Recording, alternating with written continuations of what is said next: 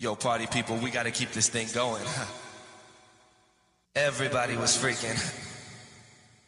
People from all over the world.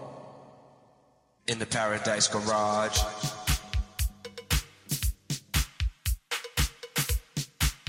Der Zündfunk bringt euch eine Disco-Schorle. Wir befinden uns in der zweiten Stunde der Disco Edition und da werden wir ein paar eher rare Platten hören und ein paar ganz große Namen im Interview. Ihn hier zum Beispiel. I knew that could be a sound of the future, but I didn't realize how much the impact would be. My name is Giovanni Giorgio, but everybody calls me Giorgio. Nochmal Hallo an alle, Michi Bartler am Mikrofon. Wir sind jetzt in Larry Levens Paradise Garage in New York City und das ist einer der Tracks, die dort immer wieder und immer wieder gelaufen sind. Wohl auch in der letzten Nacht im Jahr 1987. Affinity und Don't Go Away.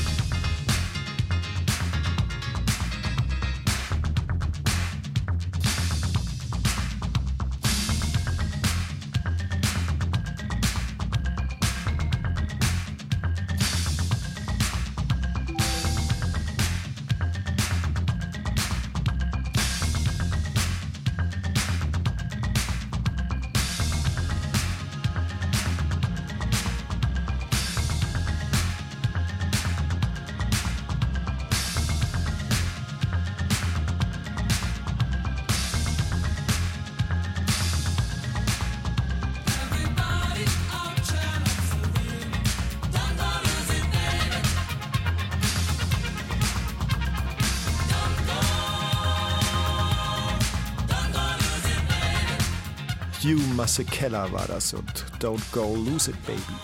Bayern 2, der Zündfunk, die Disco Edition.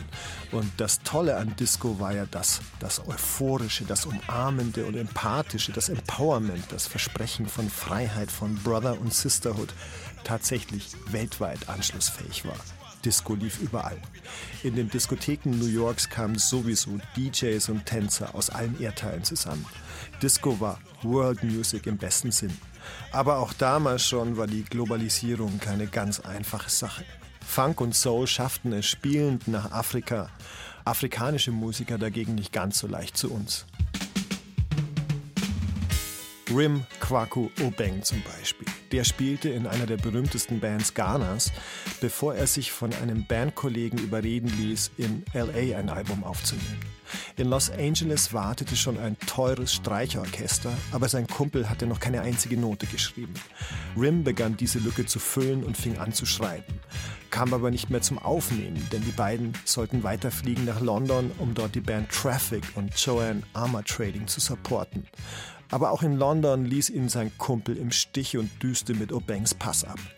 Ein gutes halbes Jahr verbrachte er dann auf der Straße, bevor er zufällig Joan Armour Trading in die Arme lief, die ihm Jobs und Gigs verschaffte. Genug, um 1977 zurück nach San Francisco fliegen zu können, wo er dann endlich das Album produzieren konnte, das er 73 in Los Angeles begonnen hat. Rim Arrives hat das genannt und hier ist er, der Disco-Drifter Rim Kwaku Obeng und Love Me For Real.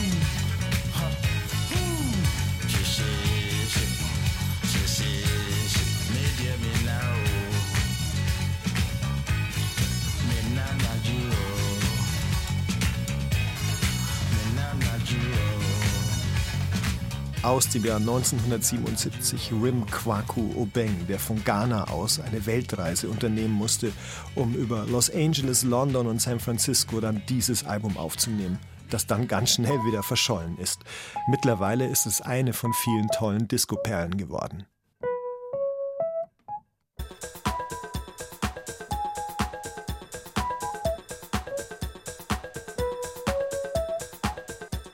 19 Jahre später in Köln. Die Whirlpool Productions wandern von Disco zu Disco und der Zündfunk war Justus Könke, Erik D. Clark und Hans Nieswand immer hart auf den Fersen.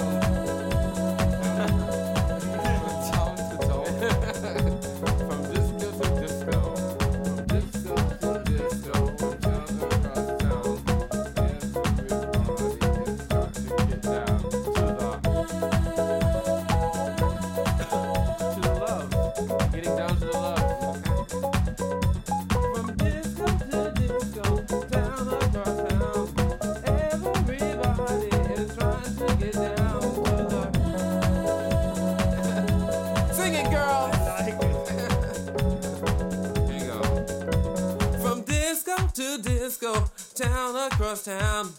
Everybody is trying to get down to the.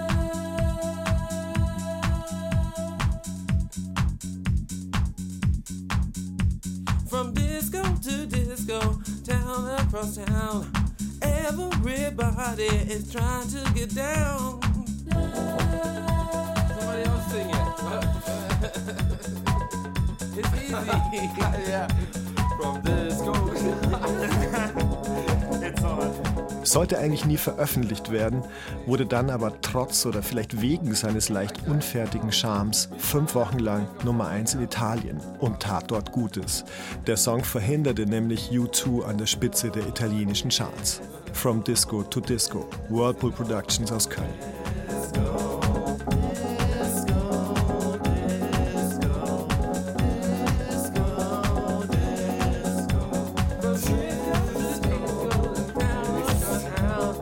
Disco aus Deutschland.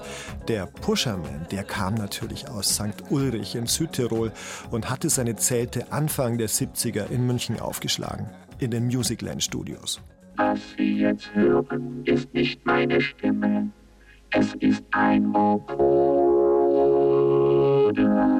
Was Sie jetzt gehört haben, war ein Vocoder.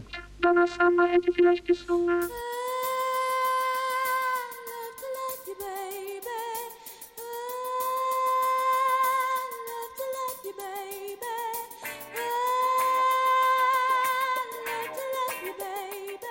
Es war eine schöne Zeit und zwar war das absolut nicht geplant. Ich wollte immer schon mal ein sexy Lied machen wie Je t'aime, moi non plus. Und ich habe dann Dana gesagt, wenn du mal eine Idee hast für einen Text, dann komm und dann versuchen wir. Eines Tages kam sie und sagte, ja, wie wär's denn? Ah, Love to Love You Baby. Und äh, da war auch zufällig an dem Tag das Studio frei, weil wir haben ja immer die Rolling Stones und diese ganzen Leute gehabt. Sind wir im Studio gegangen, ich habe eine Gitarre genommen, ein Schlagzeug und wir haben ein kleines Demo gemacht.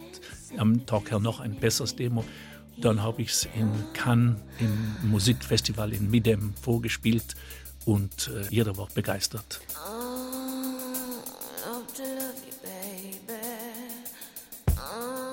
Nun gut, nicht wirklich jeder war begeistert von dem knapp 17 Minuten langen Orgasmus Love to Love You Baby.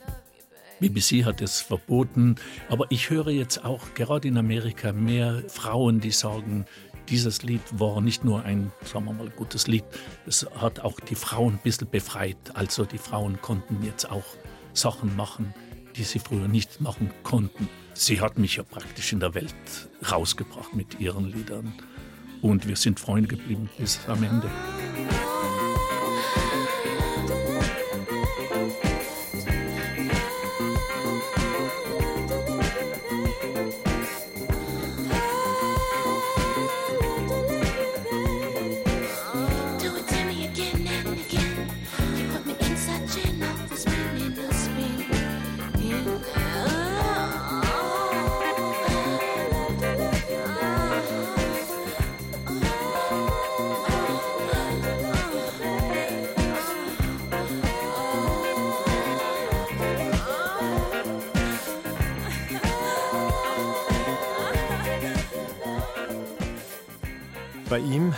Giorgio Moroder, also bei Reinhold Mack und bei Harold Faltermeier haben sie alle aufgenommen in München.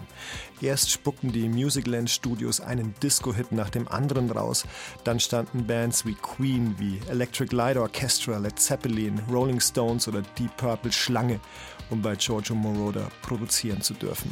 Sogar Iggy Pop war damals hier in München, um The Idiot zu finalisieren. Wer wie meine Kollegen Thorsten Otto oder Roderich Fabian mal mit Giorgio Moroder gesprochen hat, der wird bestätigen, Giorgio ist ein freundlicher und sehr zuvorkommender Mensch, aber besonders viel Trara macht er nicht darum, dass er und ein paar Verbündete in München die Diskolunte gelegt haben. Gut, der große Moog-Synthesizer, über den redet er noch gerne. Gut, das war sicher der große Moog, äh, der Riesenapparat, äh, eine ganze Wand, so zwei, drei Meter mal zwei, mit 100 Kabel, die verbunden werden müssen. Und wenn man da nicht äh, ein Experte war, konnte man erstens mal überhaupt keinen Sound rauskriegen. Ich habe den Apparat von den Eberhard Schöner geliehen mit dem Tonmeister, den Robbie Wedel. Und dem habe ich einfach gesagt, okay, ich brauche eine Bassfigur und dann nach zehn Minuten hat er mir eine Bassfigur hergeschafft. Oder zum Beispiel für das Lied I Feel Love eine Hi-Hat, eine Snare. Diese ganzen Sounds, die man eben für ein Lied braucht. Und das war das erste, sagen wir mal, nur Synthesizer-Lied, außer die Kick, Bassdrum.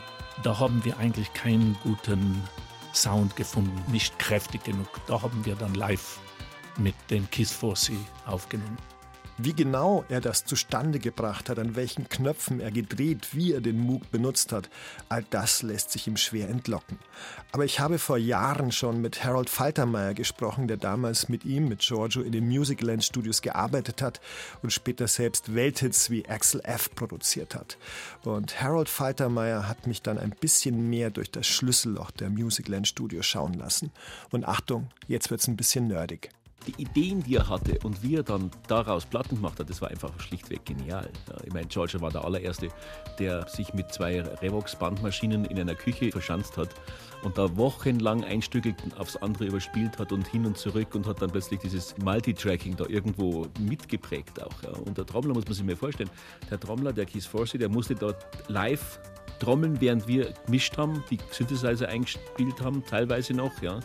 Und das wurde alles aufgenommen, direct to tape, ja, also zu einem Digitalmaster. Damals mit einem unglaublichen Aufwand, ja gab ja noch keine Sequencer, keine richtig funktionierenden. Das war damals die Welt der Microcomposer und solchen Sachen. Und das ist ja alles äh, noch nicht dynamisch gewesen. Das war ja also unvorstellbar. Und das hat er sich in den Kopf gesetzt gehabt. Das Ding muss einfach gemacht werden. Er will die, die Pioniersarbeit leisten in der digitalen Aufnahme ja, für Popmusik. Und das war eine Revolution, auch für unser ganzes Hören und alles drum und dran. Und die Computer waren so groß wie eine Waschmaschinenanlage in München. So, solche Dinger waren das damals noch. Ja. Das war Pioniersgeist.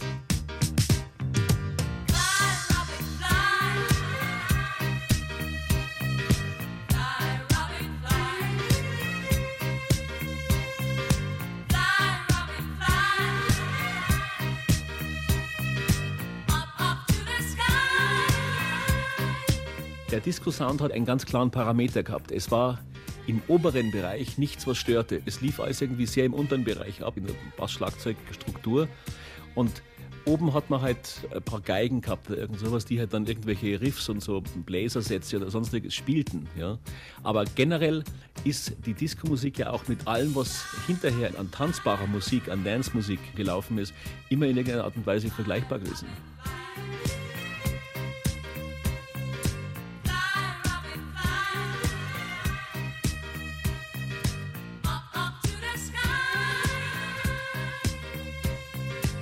Es war Business, gar keine Frage. Also es war kein Hobby. Ja. Das Herz des Musikers wurde bei der Disco-Zeit sicherlich nicht in den Vordergrund gestellt. Ja. Der George hat zum Beispiel generell, wenn er noch ein paar Spuren gebraucht hat, die Tom-Tom-Spuren vom Kies gelöscht. Weil das war ihm vollkommen wurscht, ob da einer Tom-Toms gespielt hat oder nicht.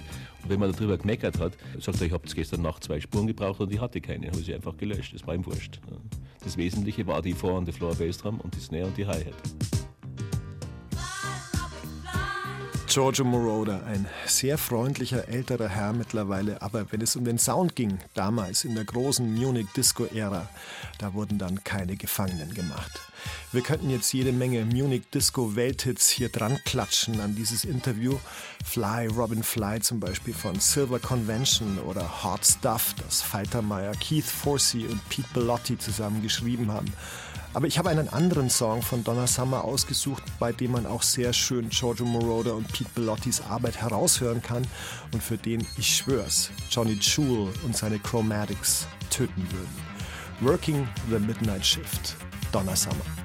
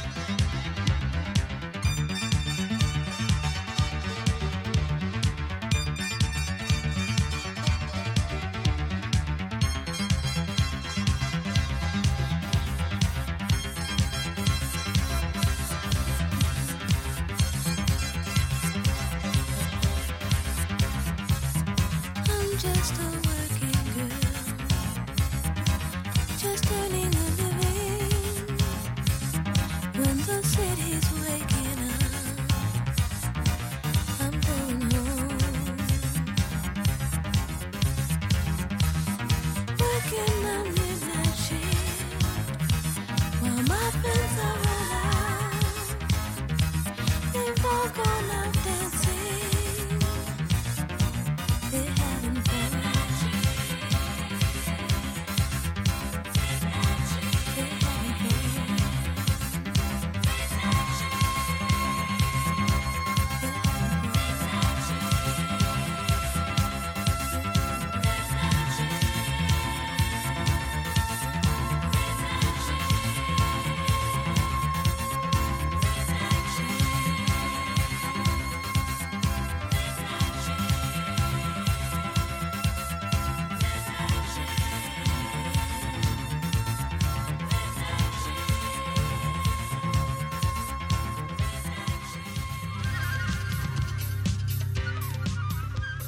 Auch bei ihm kann man sie gut sehen, die gute Seite der Globalisierung. Geboren 45 in Havanna, 1964 nach Paris ausgewandert, dort dann Rumtreiber, Parkschläfer, Gelegenheitsarbeiter, irgendwann erste Jobs als DJ. Schließlich wird Guy Quevers im Le Set angeheuert, das mitten im damaligen schwulen Viertel Paris im Palais Royal liegt. Er mischt die OJs, Billy Paul und Marvin Gaye mit Salsa und mit anderer lateinamerikanischer Musik. Und das offenbar so unfassbar gut, dass sich ein Schreiber zu dem wundervollen Bild hinreißen lässt, diese Musik mache aus dem Club ein Trampolin mitten im Ozean. Später legt Guy Quevers auch in der Nobeldisco The Palace auf, in der Kenzo und Karl Lagerfeld wilde Party schmeißen und in dem gelegentlich auch Prince auftritt. Quevers Freundin Grace Jones ist dort ohnehin Stammgast. In der Eröffnungsnacht performt sie La Vie en Rose auf einer pinken Harley. Und ich frage mich, irgendjemand hier, der so ein Erlebnis mit einer deutschnationalen Pegida-Demo tauschen will?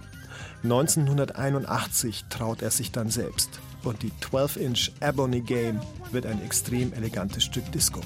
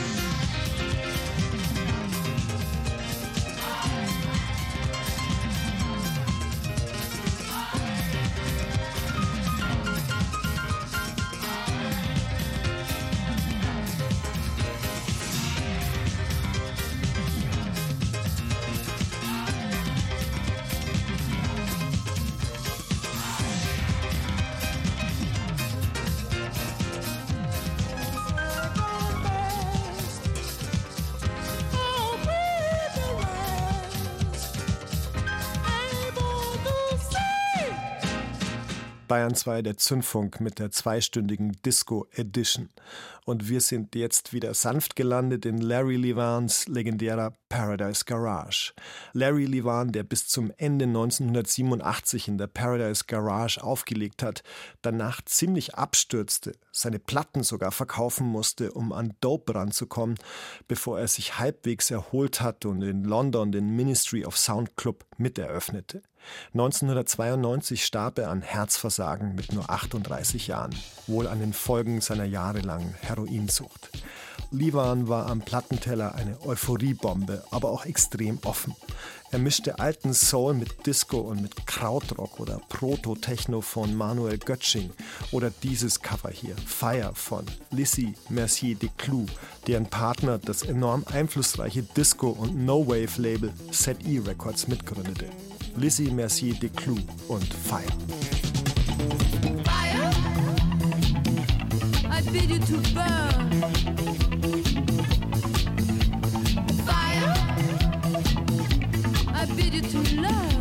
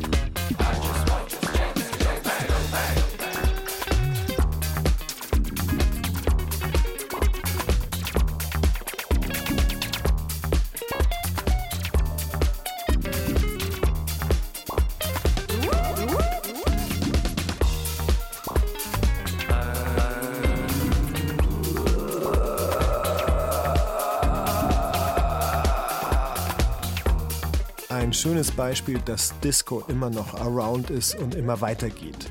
Hip-Hop, Elektro, House. Und das waren eben Hot Chip, die Arthur Russells legendäres Go Bang gecovert haben. Für viele eines der besten Disco-Stücke, für die Seite Vinyl Factory sogar der beste Disco-Track aller Zeiten. Das waren zwei Stunden lang The History of Rock'n'Roll, die Disco Edition. Und alle Histories, die könnt ihr nochmal nachhören auf unserer Seite bayern2.de slash Zündfunk. Und meine Lieblings-Disco-Nummern, die habe ich in eine Spotify-Playliste gepackt. Einfach auf unser Zündfunk-Profil gehen und dort findet ihr die Disco Edition, die übrigens mit diesem Song hier beginnt. Ich habe ihn neulich schon mal gespielt. Eine der Hymnen früh am Morgen in der Paradise Garage.